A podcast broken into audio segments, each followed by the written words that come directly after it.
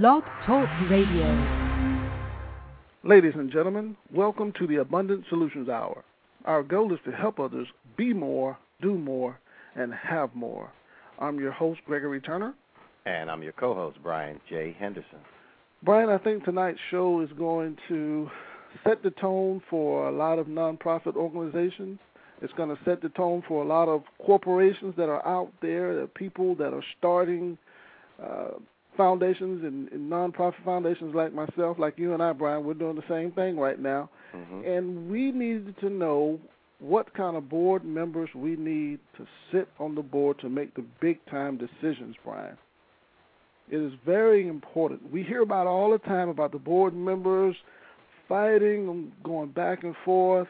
But tonight, Brian, we have someone on that's going to help us not make that bad decision. Yes, yes. You know, most people will ask the question, what is the perfect board member?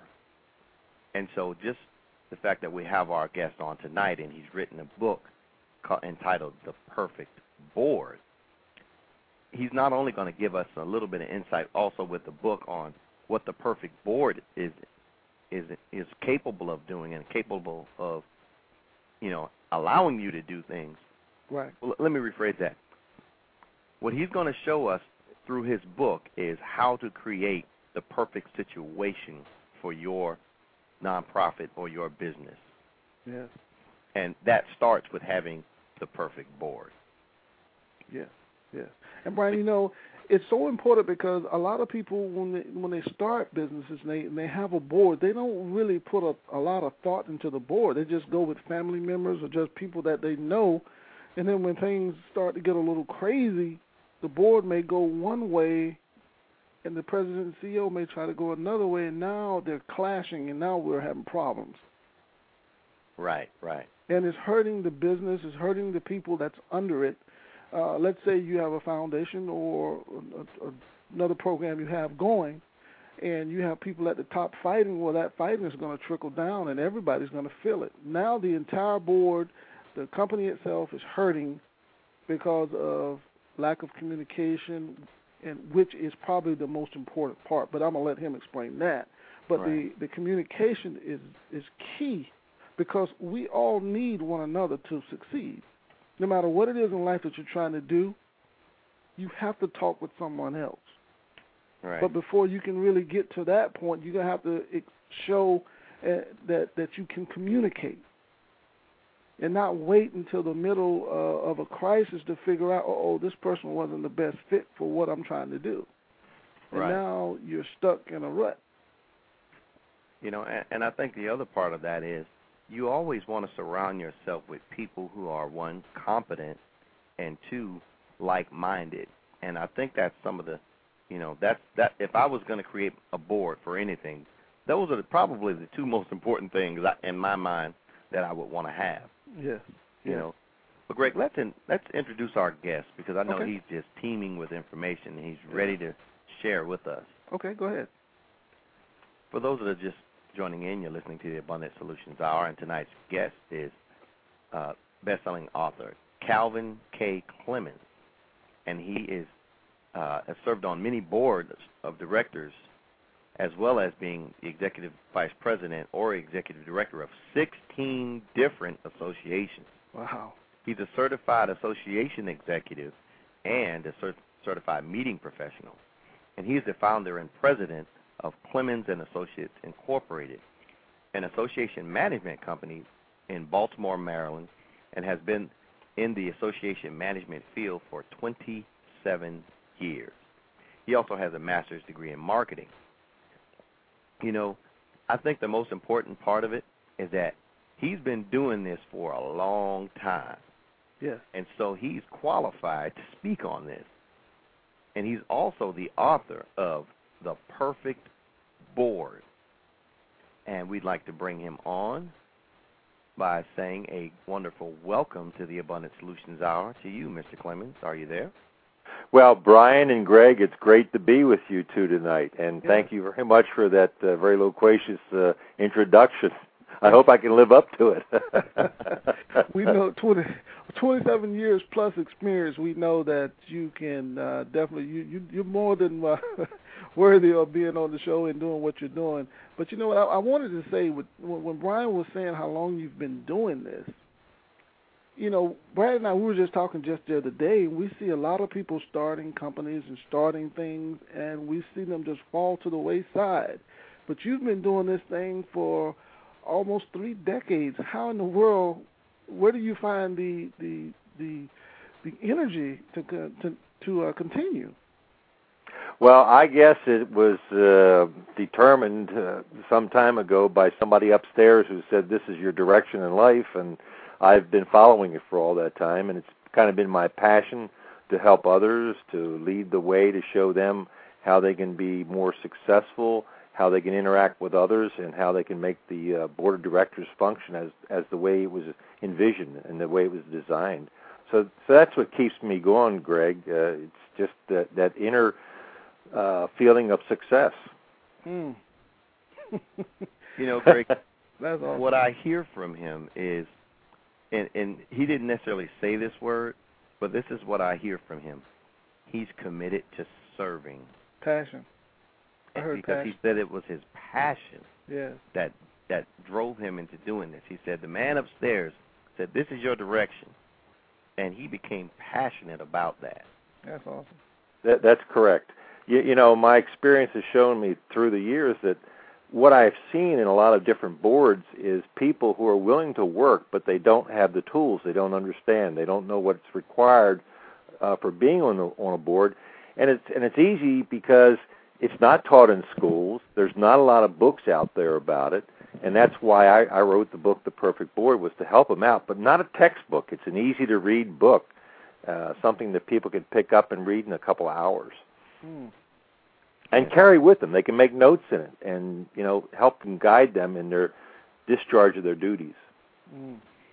I, I, this is Greg. I tell you, um, just looking over your your site, uh, theperfectboard.com, you have a lot of information in there. I saw a couple of forms that you're just giving away for people to use. Uh, the I think it's the um, there's a uh, policy form that you have on there, conflict of interest. Right. Yeah, that's that's awesome.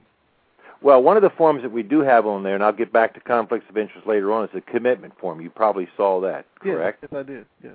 and and that's Greg and and Brian. That's one of the things that we've seen that a lot of people get on boards, and uh, they just don't understand the commitment it takes. You know, it's going to take time, money, and effort to work on a board, and especially if you're dealing with a nonprofit organization, it's your time because you're giving it. You're not going to get paid for this time. So you've got to have the commitment. And what we've always felt is that if it's the commitment is outlined in advance, and it lists exactly what your responsibilities are. You know, four meetings a year, uh, or this or that, and that you may have to spend some of your own money, and you may have to do some additional study. And then if that person writes their name down and signs that form, then they have made that commitment, and they've kind of attested to themselves that they are going to be committed and use that time. So that's one of the tools that we have that can help people and help a board. Mm. Yeah, yeah. You know, I've actually been on a couple of boards in the past, and you know, one of the things that I've experienced on that board is exactly what you talked about earlier. Not really knowing what to do, and you know, the other people on the board were kind of sort of just on the board, but there's really not a real true direction that you know we seem to be going in. And so, you know, what are your thoughts on those types of boards that sort of just you know people are just on there just to be on there and to say hey i'm on this particular board There's some people who like to uh, do, as we say, build their resume. So it might be nice to have the, the names of a couple of organizations that they've been on the board of directors. Doesn't mean they did anything, but heck, it looks good, doesn't it? Yes, it does. and um, you know, you know, you you talking about that a lot of boards don't know where they're going, and and I think if we get back to the fact that if a, the boards the board's principal job is to determine and advance the organization's mission, and and when when you define the mission of the organization, That's the driving force. That's what's telling the board, hey, this is where we have to go. You can't do everything. An organization cannot do everything. We all know that. You can't do that even in your own life. You can't do everything. Right. So you you pick out that mission, you develop a strategic plan, you use resources, and you go to it and you get the job done. And that's what a board should be doing. Mm-hmm. Well, I, I tell you what, uh, there's a, like you said, a lot of people are dressing up their resumes and they're really not uh, doing the things that they should do. Especially if you have an organization that are helping people that really need to be helped. Uh, I'll use um, some of the things that Brian and I do. We we go into detention centers and we go all over the place dealing with youth, and they really need the service but when it comes down to board members and meetings and that type of thing, we we hardly ever see or hear anything about that. But these people are getting money, you know, money is coming in to the board. I'm not to the board, but coming into the organization, and it's almost as if they're using these um, powerful people's names to get recognitions, to get funding. Is is that something that you you come across? Well, that that sometimes can happen. Yes, you you need to have some people that have some good connections that can help bring in some funds because that's a that's a principal um, uh, function of the organization. You got to have money. If you don't have money, you can't do anything about the mission of the organization. Right. But I wanted to get to the point where you, you talked earlier, uh, Greg, about having the right mix of people. And and one of the things that, that we try to encourage is that develop a kind of a talent matrix with your board. Yeah. Every board needs somebody with some financial experience. Everybody needs a board with, with somebody that has some organizational skills. They need somebody with marketing skills. They need somebody with sales skills. They need somebody with leadership skills or whatever those areas that you think you need. Develop a matrix of, and identify those people in the community or your organization where you can bring in that accountant type person. That's invaluable to have somebody like that on the board who can uh, you know help steer the board to to uh, achieve its its financial goals. Yes. You know, And- the ahead, question Brian. I was going to ask you, Mr. Clemons, do Sure. you believe that Just call me Cal. Cal? Okay, I'm sorry. That's okay. All right. Do you believe that the person that you bring in, let's say you you you um you have someone that is that you know stellar top-notch accountant, or maybe Uh-huh. that stellar top-notch attorney, and you may need that particular person on your board. Do you believe they have to share the vision of your board in order to be effective? Oh, absolutely. Yes, everyone on the board should have the should share the vision of that organization because that's what makes them uh, contribute from from within uh, and, and helps them forge the direction for the for the group. If they don't have the shared vision, I'm not sure how they can really you know contribute. You want everybody on the on the uh, you know on the same page or the same same railroad track. Mm-hmm. Right, right. And, and let me let me just say this: that doesn't mean that they have to agree with everything the organization does, because you want honest discourse and good conversation at a board meeting. You want people to share ideas, and maybe maybe an idea is no good, and maybe an idea is very good, but you won't know that unless you have good discussion and open discussion. Right, right. And that that was going to be my next question. Do they have to be like-minded so much that everything that the maybe the executive director or the board president says they kind of go with? You know, or do you think that the fact that some have their own opinions about how certain things go, you know, do you think that's essential for maybe the growth and development of that board? I would want people of different, diverse communities representing the board so that you have lots of different opinions. And I'd want to create a board environment where people could speak their minds, their opinions without fear of incrimination or discrimination, and that they know that whatever they say is going to be held within that board meeting and not, you know, advertised to the press the next day or told to their neighbors the next day. Because I, I would want to have those kinds of conversations protected, and they really are protected uh, uh, uh, under under the laws. Board conversations are um, uh, held to be confidential. Ah. And so the person that may be out there talking about, well, such and such said this at the board meeting, and I didn't like it, and so maybe they took it to some of the other board members. You know, because yeah, I, one of the worst one of the worst things that can happen is for the people to leave the board meeting uh, after talking confidentially about things and then having a, this uh, little uh, rump meeting in the parking lot. Mhm. Have you ever seen that before? Huh? Oh yes, that's why I brought it up. You know, it's yeah, like- we don't like those.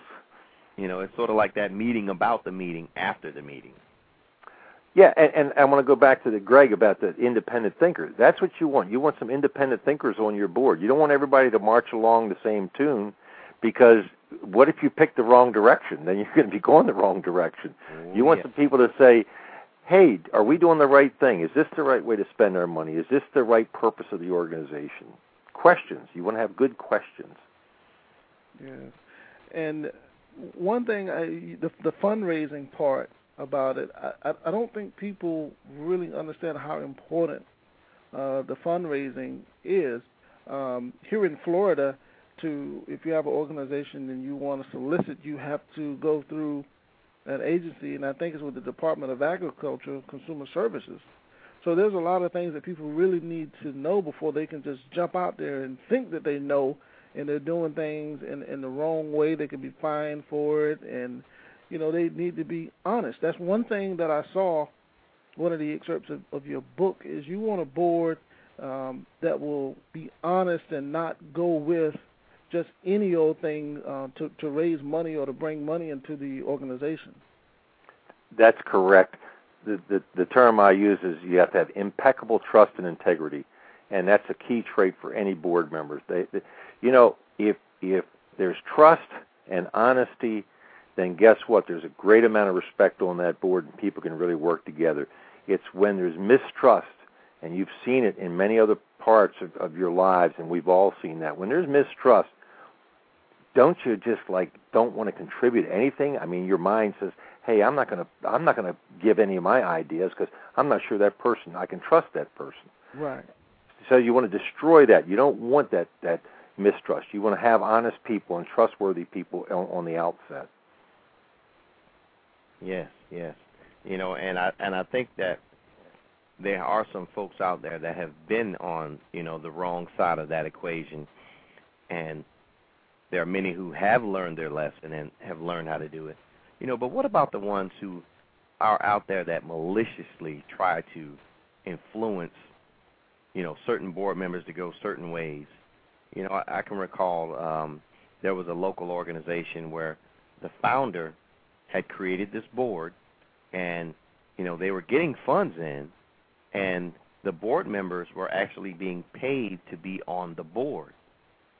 Well she had uh she had taken to them the idea of fundraising because some of the grants and uh subsidies that they were getting were running out and they had started going into the red well they didn't like the direction that she was trying to take them well she was trying that she was trying to take the the company that she had Uh-huh. suggested and this was one that she built well they decided to remove her as executive director W- Was because this one a of the uh, ideas was to let's start by cutting the salaries of the board members to try to make up the deficit. was this a for-profit corporation or a non-profit organization? I believe it's a uh, it's it was a for-profit that also had nonprofit status or something like that. I'm not exactly sure. Wow, because most not-for-profit organizations, uh, the the directors are not compensated in any way. Right. Um, uh, so, so I'd be curious about the the financial or the um, the the status, the legal status of the organization. Mhm. It could be a corporation, and in which case some directors are compensated. They're not always compensated a lot, but they they could be compensated enough that they would want to cut the salaries to keep the organization alive. Right. Uh, You mean and and that's that's the right? primary difference between not nonprofit and uh, uh, corporate uh, boards is the, the compensation. Mm-hmm. Okay. Uh, but you, but yeah, if, if if if you have a corporate board and and the, the CEO controls the purse strings and and controls the controls the board, then he or she can uh, actually uh, change the direction because people work for money and they're going to go where they, their paycheck is. That's, Absolutely. Uh, that's I'm, just, that's just human nature. Yes, I'm, I'm on your site right now, and I'm reading about the honesty, and I, and I'm going to read this, and I want you to talk about it a little bit. If Sure. you discover another director is dishonest, it is up to you to make the challenge.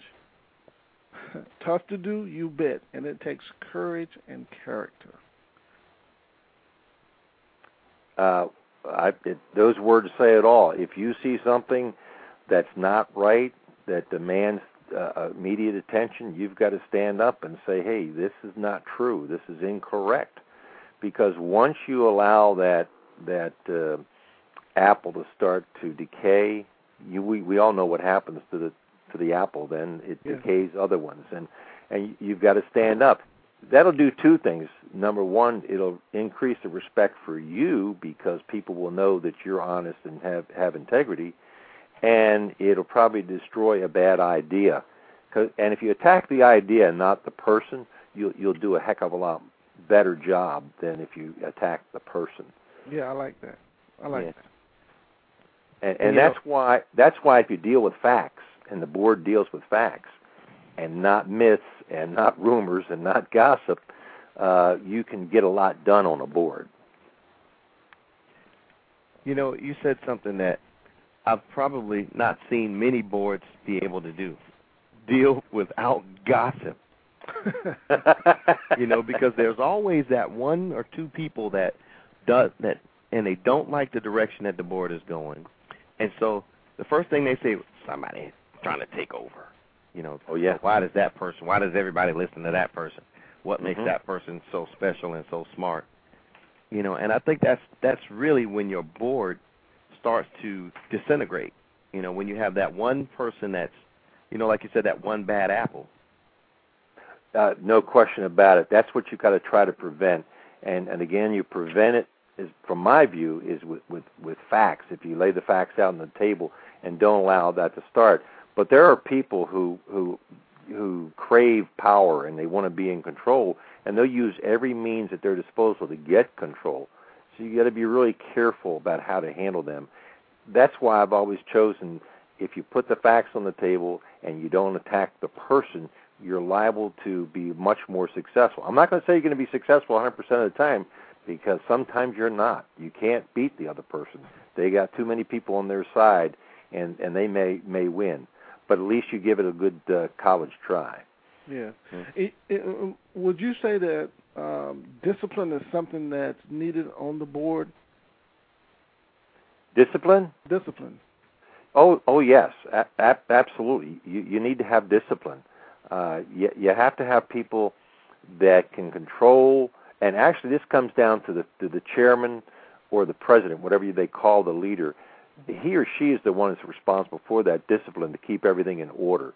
That's their principal role. Hmm. I tell you what, I, I see that you were a, a army captain.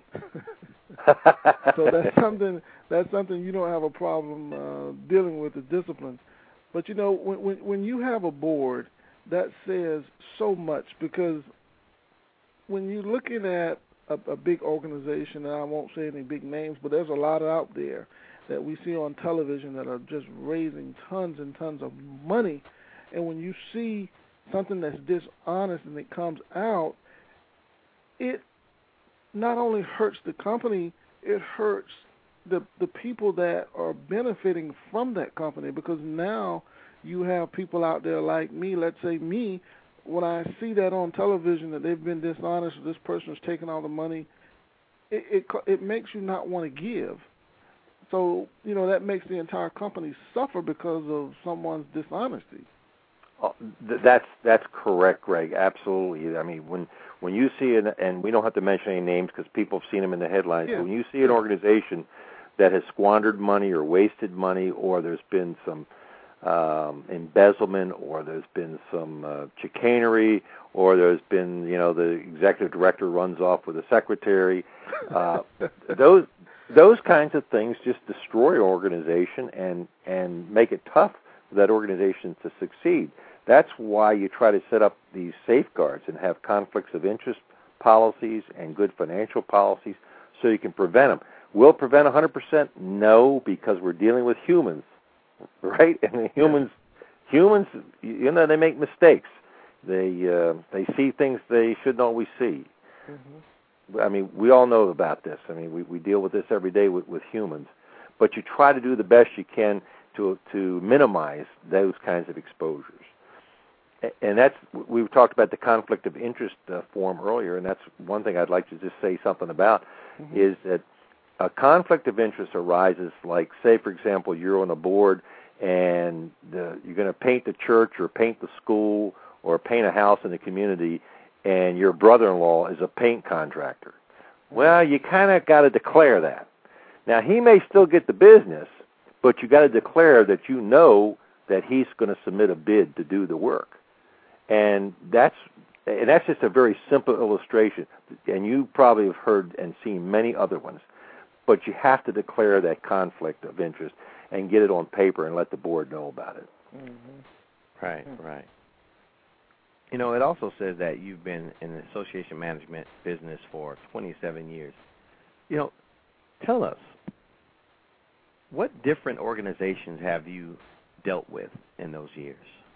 I've dealt primarily with trade associations, and that's a group of business people coming together uh, and uh, sharing ideas, working together as an industry to promote that industry. And uh, you could call it a special interest group, and that's a dirty word today, but they're, they're not really uh, special interest groups from that standpoint. They're trying to educate the, uh, the the world about what they do. One group I work with is, is in fire protection, and they try to teach the people about good fire protection uh, for uh, cultural resources and for special hazards, and and they have a really good purpose of of existing. Are they special interests? I guess they are, but we need some special interests because there's lots of other ones around. It seems like a special interest is just uh, a, a nasty word to call somebody else's cause or somebody else's association. Right. When you when you're not interested in it, right? yeah, when you're not interested in it, right? but but I've also worked in the office products area and the pet industry and the uh, woodworking industry and the machinery industry. So I, I've been in a lot of different industries in in the trade associations. Wow. So you, I guess you could say that you have a unique perspective on associations because you've been in so many different ones. You've seen ones that are quote unquote the special interest, and you've seen others that may be just a culmination of different types of industries that have come together. That's that's correct. That's correct. It's been a it's very been a very rewarding, uh, richly rewarding experience and and career. And I encourage people to get into the association business, the non-for-profit uh, business. Do you know that the IRS said last year that there was 1.8 million nonprofit organizations that they've recorded? Wow. Mm. And then I'll give you one more little fact. The average board size is 19. Multiply 19 times 1.8 million, and you get about 40 to 50 million people that are serving on boards. That's a lot of people. Wow. That's a that's a lot of quote unquote special interest, right?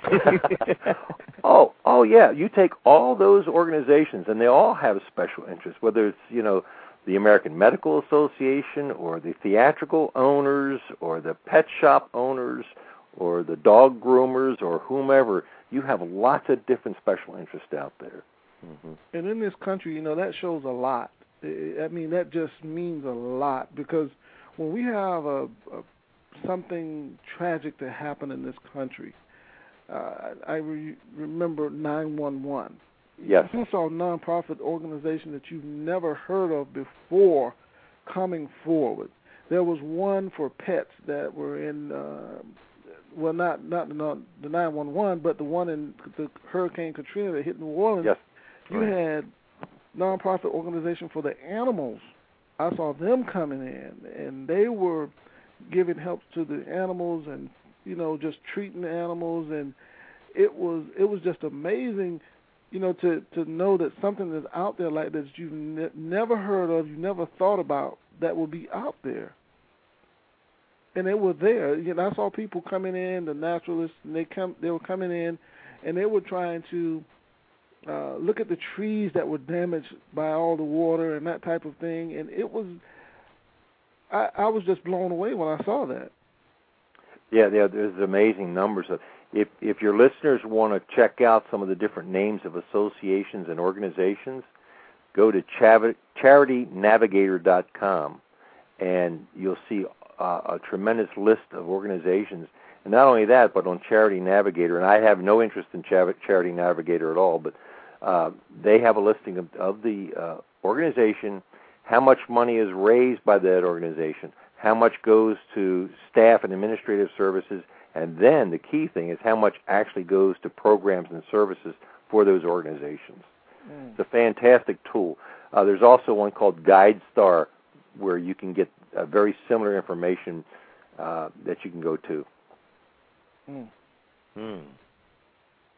Well, I'm actually out on the Charity Navigator, and you're right. There's a lot of associations. you got there that fast. oh yeah, I'm on high speed. I see there's well over a thousand human services organizations. Yeah, isn't it amazing? Wow. It's it's amazing. It's it's just it just shows. I don't care what anybody says. It just shows the level of commitment and love that this country have for one another and and the things that we do. Um, we can fuss and fight about gas prices being high and everything else, but when it comes down to this country pulling together, that happens. It definitely happens. You know, and the amazing thing about it is when you think about the word not for profit or non profit, you know, these people are not are not trying to get rich by helping you. You know, most people that are out there, they're trying to make. They're, if they're helping you, they're trying to make a living off helping you, and they're trying to get paid. Right. And it wouldn't matter how much money that you know that wasn't spent in the nonprofit, it goes back. You know, it's yeah, well, like somebody they've already decided this is how much money I'm going to make a year, you know, for this particular program.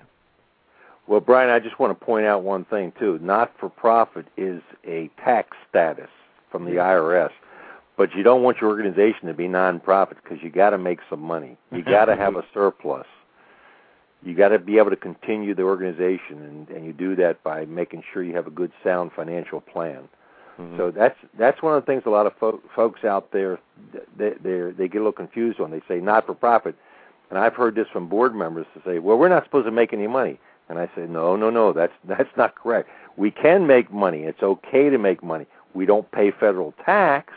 We may have to pay state tax depending upon our uh, classification, but we don't have to pay federal tax. But we want to make money because otherwise, if we don't keep the organization going, then what are we working for? Right. Is, is that the biggest uh, misconception that you you think that's out there about the nonprofit organizations? When when someone is forming a nonprofit um, organization, they come to you for help. Is that is that you think that that's probably the number one uh, misconception? Well, yeah, I you, I often have to clear people up on that because they think that a not-for-profit organization means they can't make any profit, and and that's just a, that's just like I said earlier, it's a tax status, and it's kind of a misnomer. It's because people don't they they haven't been educated into this area, they don't know about it, so it's something new to them, and they've just heard through, you know, the grapevine. This is the way it is. Yes, but you know, I, I want to kind of move away from this, and I want to sure. I want to talk to Mr. Clemons, the person, because everything that you're doing is centered around helping people. When no you, question you know, about it. Yeah, when you when you were a kid growing up, and you we all have dreams and we all have goals. Was it your dream to just help someone? Yes, always was. I've always been a very helpful person. I was a Boy Scout, you know. Mm-hmm. wow and and now when you look back over your life and you see all these these how much you're helping others and how much you're blessing them how much is that being returned to you? I think a lot of it has been returned to me through satisfaction of of knowing that I've helped a lot of organizations I've helped a lot of a lot of people. I know a lot of people. They know me uh I'm not a rich man but I'm a rich man in a different way Okay. If you know what I mean. Yes, I do. Yes, I so, um, and I feel good about what I've done in my life. I feel good about contributing, and I still feel good about contributing. I love helping organizations grow and and finding the right way because a lot of times they don't know the right way. It's a, it's it's as they say, it's a jungle out there. But yeah. But you know what? I think you just defined the word success. I, I really do. I, I think the things that you just said, I, I really believe that you define the real definition of success. It is my definition, yes. Wow. And I knew Brian was probably going to. I, I figured Brian would probably say that's success. That's his definition of success. And and it sounds like you can go home every night and go to sleep and don't have to worry about anything because you gave that day your all and you help someone. Um, I absolutely feel that way, except in one area, and that's my golf game. I, I think we're all struggling in that area a little bit. yeah. I, I, I know uh, I haven't played in a while, but when I do play, sometimes I tell you what that competing with that ball is something else, and you're really not competing with the ball. You're really competing with yourself. It's something you're doing wrong. The ball is just going to do whatever you tell it to do. Right, and and this is what I say: Tiger Woods may know about golf and plays a hell of a game in golf, but he doesn't know much about boards. I know more about boards. So. you're, the, you're the Tiger Woods of boards, huh? Well, I don't want to use that expression.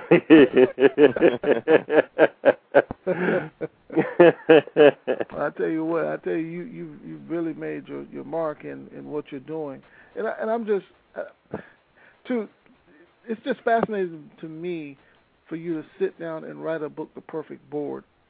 I've mm-hmm. never heard of anything any I haven't heard anybody talking about how to choose a board and and I mean you know you have you see blogs and that type of thing, but for you to travel the country speaking and doing the things that you're doing and talking about a board, where did that where did that come from? I, I know you said you served on a lot of boards. We read that, but yes deep down inside, where did that come from for you to say, you know what, I, I think I can help some people um, get out of the headaches and, and, and warn them beforehand so they won't fall into this pit, uh, the mistakes that a lot of people make when they're trying to choose a board.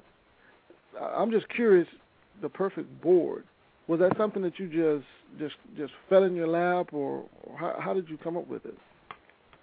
Greg, I'm I'm really not sure where it came from. It came from within, and it came from within about five years ago or so, and and it was my ideal to create this book and this actually a, um, a way of teaching others so they could learn uh, how to be a, a good director. Because as I mentioned earlier, I just found that a lot of people didn't know. That it's not taught in schools and and where else are you going to learn it? You're not going to even learn it on the street because right. nobody talks about boards on the street. Are you kidding me? Uh, so where are you going to learn it? Well, you have to learn it by being on a board. You get invited to a board, you don't even know what you're supposed to do, uh, mm-hmm. and and you have to serve a couple of years before you even think you know what you have to do, and then you're just learning from others that are sitting at the table, and maybe they don't even know what they're supposed to do. So you're just you're like this amoeba that's crawling around the floor, and and that was my goal was to say, hey, we don't want to just wander. We want to have direction. You want to have a mission. You want to know what you're supposed to do. It's not all that complicated, really, and that's what your listeners got to understand. It's not complicated. It's not difficult. It's all practical, and it's all there. It's kind of simple when you look at it, but when you're on the outside looking in, it does look complicated. Yeah, I, I, you know, it, it it's like anything else. You if you're committed and you really want to be that great board member, you can, pretty much. Yes. You just have to try and stay stay at it. And as people, we're gonna have we're gonna clash at times, but uh, the communication. Oh yeah, how how important is communication when you when you're serving on a board? It's imperative. You have to be able to communicate with the other people on the board there's going to be times when you have an assignment. Maybe you're on a committee of some type, and you need to talk amongst each other. So you have to have those open channels of communication so that you can talk freely and honestly between one another, so you can get those facts out on the table. So communication is very, very important. And as I mentioned earlier, the communication of having that open board table is so important. When you grew up, and you you were on the family uh, uh, kitchen table, you know your family pro- probably could share a lot of ideas and talk their mind without knowing that somebody's going to carry the tale somewhere else. That's what you want to have on the board. That same open communication and honest communication. Mm. That is important. That that's very important because that's that, that's something that's lacking in a lot of a lot of organizations because you know when you're supposed to have so many board meetings a year and you ask you, you serve on my board, I won't bother you. I just need you to serve on the board to get my 501c3 or to make it look good. Um, well, we have a we have a, one of the greatest uh, lies that exist out on in in the board community, and this is what we say: you won't have to do anything when you get on the board. Yeah. You ever heard that? Yes, yes, yes. well, we, if that's the person that comes on the board, we really don't want that person because we want them to work. We not that they have to physically work with their hands and chop wood. We want their brain power. We want their ideas. We want their ingenuity. We we we want their motivation, their emotions. We want all of that because that helps us grow as an organization, doesn't it? When we have all those people working together. Yes, yes, it does. Yeah, absolutely. So You know- so we get back to that commitment form. If you're not willing to commit, we really don't want you on the board. And thank you. Maybe maybe next year you can come back. you know, I was going to ask you, and it's uh, about the obligation. And I'm reading uh, as part of your excerpts. It says directors are responsible for acting in the best interest of the organization. They are That's correct. to use sound judgment, prudence, and diligence in discharging their responsibilities. Now, that that's I- correct. The, the, the, uh, I'm sorry. The, the the premise is is that you are going to act on the in using your best judgment on behalf of that organization. You got to put your personal life away. You got to put your business life away because you're not representing those entities anymore. You're representing that organization, and the law expects you to use your best judgment and and reasonable care in carrying out those those duties. Right. And now my question was this: How do you? Because I've I've seen this when I've served on certain boards.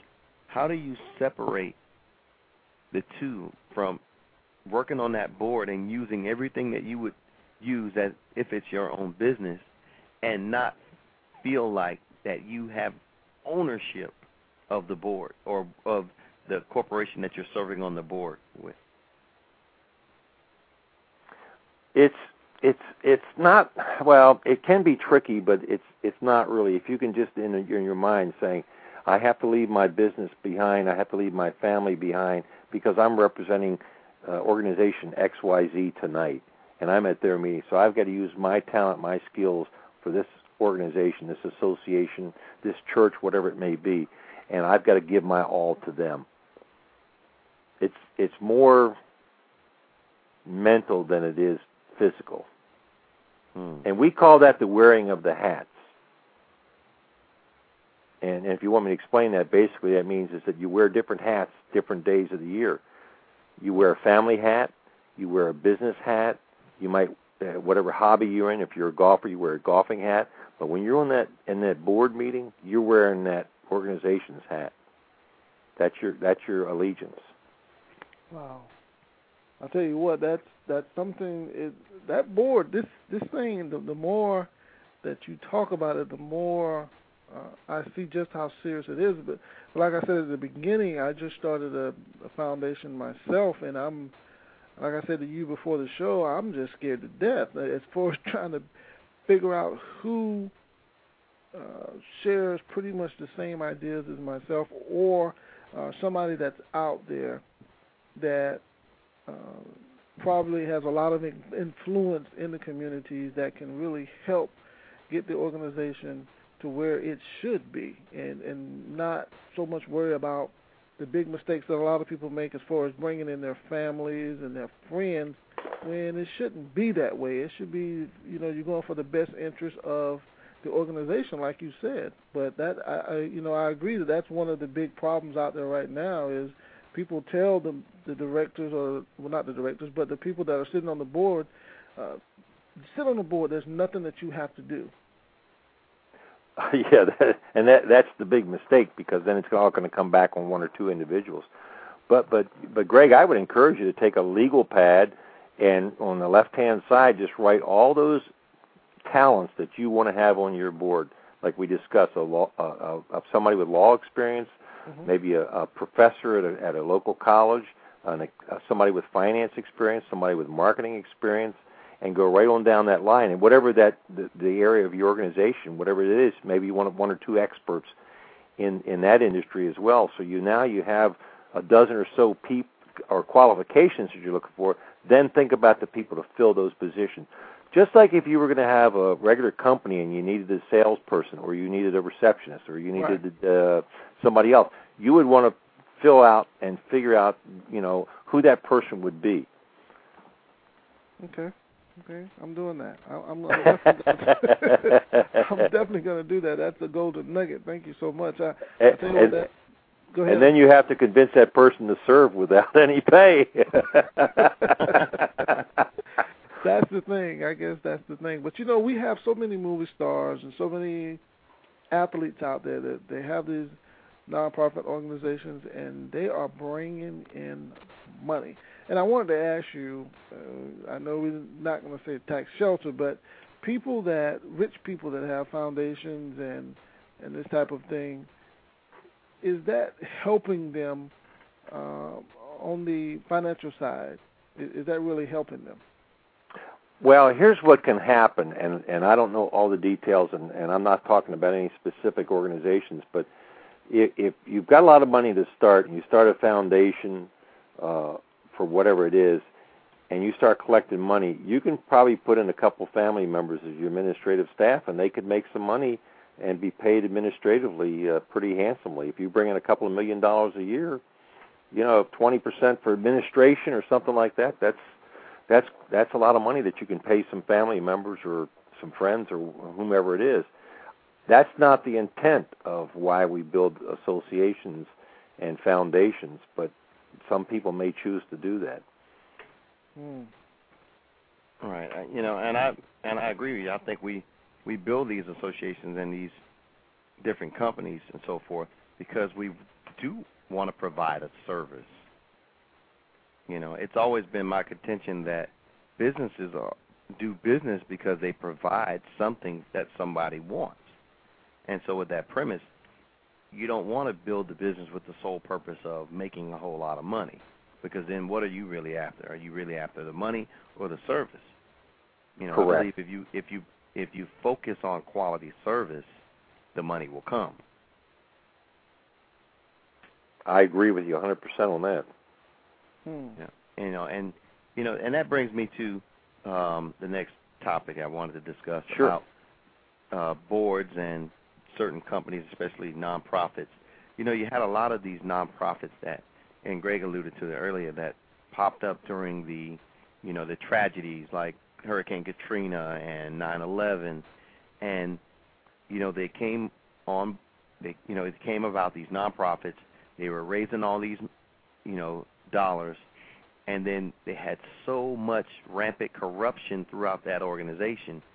You know, what does a board member, you know, do when you know that that's occurring? But you know, you, because I would feel like I'm kind of like helpless to stop it because I'm a part of it. Well, again, I would say that you got to stand up and be counted and say, "Hey, this has got to stop. This is not what we're doing." And and if, and if there is corruption or if there's in, you know embezzlement or whatever is happening, you you just need to stop it because it's just not the right thing to do. Uh, you know, I'm not talking about any specifics here, but but uh, I, you know there there there were some excesses down there, and I had, I was called during that time period, and and uh, there was a lot of people making phone calls and taking advantage of, of folks that were giving money. Yeah. Uh, and and what we told them is what I've told you tonight. Call, you know, check Charity Navigator, check uh, GuideStar to make sure they're legitimate organizations first off, and number two to make sure that they're given the money's actually going to the programs and services and not just going into somebody's pocket. Hmm. That's one way to, to to check it. But I- I'm not sure we can ever stop the charlatans out there. You try. I mean, we do our best, but there's always some folks that that, that take advantage of other people. Hmm. Yeah, and that's that's highly unfortunate. Oh, it is. It is because they they've done some nasty things to a lot of uh, you know widows and elderly and less fortunate people, and it's a shame. But the best way to to to to beat beat that is to educate the, those people, let them know, and and the internet is certainly one good way of of doing because you can get so much information so quickly. Right. That is true. That is true. So, Mr. Clemons, if someone wanted to get in contact with you for speaking engagements, um, how would they do that? The best way is to go to my website, www.theperfectboard.com. You've already been on it, Greg, I think, oh, and yeah. Brian. Mhm. Um, so uh, that's one easy way to contact me, and it's, all my contact information is there. Uh, there's I, there's even a phone number you can call, Yeah. and I actually answer the telephone. you, you know, when you when you're when you're traveling and speaking, do you um, talk or, or some of your topics about marketing? Is it uh, a lot of it about your your current book now? Or what are some of your your topics other than just your marketing, which you have all this experience in? What are some of the other topics? I can also talk about a small business because uh, I've run a successful small business for 31 years, so I guess I know a little bit about that as well, and and how to, how to do your planning because most businesses, well, I, want- no, I shouldn't say most. A lot of businesses don't plan very well, and then they have some problems because they haven't planned, and and even if it's written on a paper towel or a napkin, that's better than no plan. And there's still lots of businesses that just don't plan. They, they don't understand about that concept, and it's very, very important. Hmm. Yeah. Even big businesses make errors. Hmm. You know, I would. Well, I'm not going to call any names off. I was Yeah. I was. There was one I was thinking about in general, and I said, ah, I better not call that name. But, yeah, yeah. you know- I was thinking the same thing. Uh, probably not the same company, but it's best we, as best we don't use any names. No. Right. but but I I can talk about the, the the boards. I can talk about marketing, and as we mentioned, uh, running a small business. I'm more than happy to, to do those things, hmm and could talk yeah. a little bit about leadership as well. Oh, now that's important. Yes, yes, leadership is definitely important. But I wanted to ask you about the marketing side of having a board. You know, do you want your board to actually help you and assist you in marketing your vision? Your board should buy into the vision of, of the organization, absolutely, and and the board can be an, a, a very good marketing tool for you because most of your board members are going to know quite a few other people as well, and if you multiply those times the people that they know, now you're dealing into many, you know, hundreds and maybe thousands of people, and that's how organizations spread. Uh, Malcolm Gladwell's book on the tipping point, if you've read that, it's a great book. That talks about how you get that groundswell moving. So yes, your board can be very, very key, uh, key marketing people, and if they believe in your mission, what better people to to go out and help market the organization? But you still need a, a good marketing person on your board to develop the marketing programs. Hmm. Okay, all right. I'm actually writing down that uh, that name of that book, The Tipping Point by yeah, the tipping Malcolm point. Brad Ma- Malcolm Gladwell. Gladwell. I'm sorry. Gladwell, yes. He also wrote Blink. Uh, he's uh, he's now a pretty well known speaker. I think he charges probably about fifty or sixty thousand dollars to do a speaking engagement, but he's got he's got some different thoughts. Well, you buy your book, buy his book, and you don't have to. And I don't get anything for this at all. I mean, but I just think it's a good book. Um, he's just got a different perspective. Wow. Are Wow. are you, are you dealing with a lot of um, college kids now coming out? on you are you speaking on the uh, university level as far as? No, I'm not. I'd like to do that. I did teach about 25 years ago. Uh, I did teach at a couple local universities. I taught marketing and advertising, but I would really like to get back and talk to the young people because I think some of them need uh, more guidance than they pretend to do. I've got Yeah. a couple young people working for me, and and uh, they're just kind of meandering right now. hmm So you, you Mhm. know, especially when they come straight out of college and they think they, and I'm not beating them up at all, but uh, it, it it's a lot of things have changed. Things have changed so much. Um, it just seems like nowadays we're the, the world that we're living in is a little bit more selfish than it was when when you were coming up. You know, when you were coming up, everybody wanted to help one another and and, and do these type of things. But now, it just seems as if everybody's distancing themselves from each other. I, I don't know if it's just the time that we're living in, or people are just being a little bit more selfish now. But uh, again, you have to have people. You have to communicate with people in this day and age, and, and that's so important. But that's something that we're lacking, and um, it's it's something needed. We need you at these universities speaking. I think it's caused, Greg, a little bit by the way we communicate now. Look how much we communicate by email and by you know instant messaging and by telephone. A lot of times we don't even want to meet face to face anymore. It's right. kind of crazy, isn't it? Yes. And that's what it's all about: meeting face to face and seeing the person's eyes and their nose and their lips, and and how they respond to things. You mm. don't get that now, and and maybe that's why. Because I share your your your feelings a hundred percent. I I think there's a lot of people out there a little bit more selfish. Right, right. You know, and and I like the fact that you said that you see their eyes because I've always been taught that the eyes are the windows to the soul, and the best way to find out whether a person is credible or criminal is to look directly in their eyes when you speak to them. Oh yeah, and and when we get, I'm gonna send you an email about a speaker that you can have on your next show or one of your shows down the road. You you will like this guy 100 percent Mm. about that very subject. Hmm. Yes, we, we'll love to have them.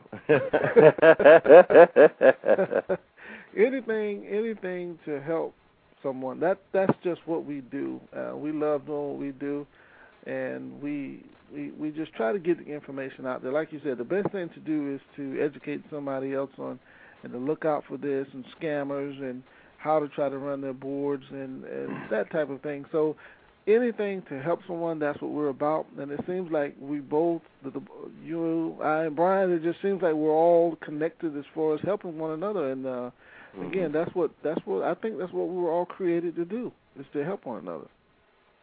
yes. I go along with that.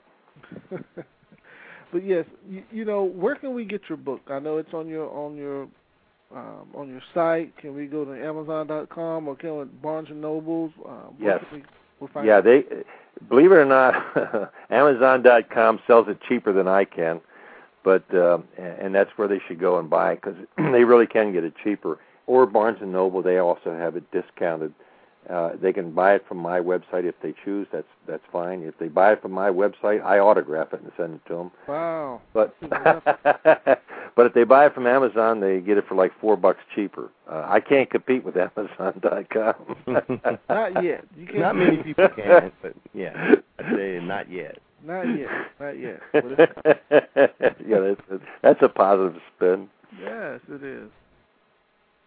But Brian, did you have any last thoughts for for Mr. Clemons? Well, I just want to say I, I really enjoyed this hour. I've I've learned so much. Greg knows that I'm not much of a writer. I don't write a lot of stuff down, but I've been sitting here just jotting down, you know, a few words here, and um, I want to say thanks again for joining us tonight. And I want to leave you with some of my. I, this is what I do at the end of every show, so I want to leave you with these thoughts. It says a the perfect board must have impeccable trust and integrity. They must come up with a sound financial plan.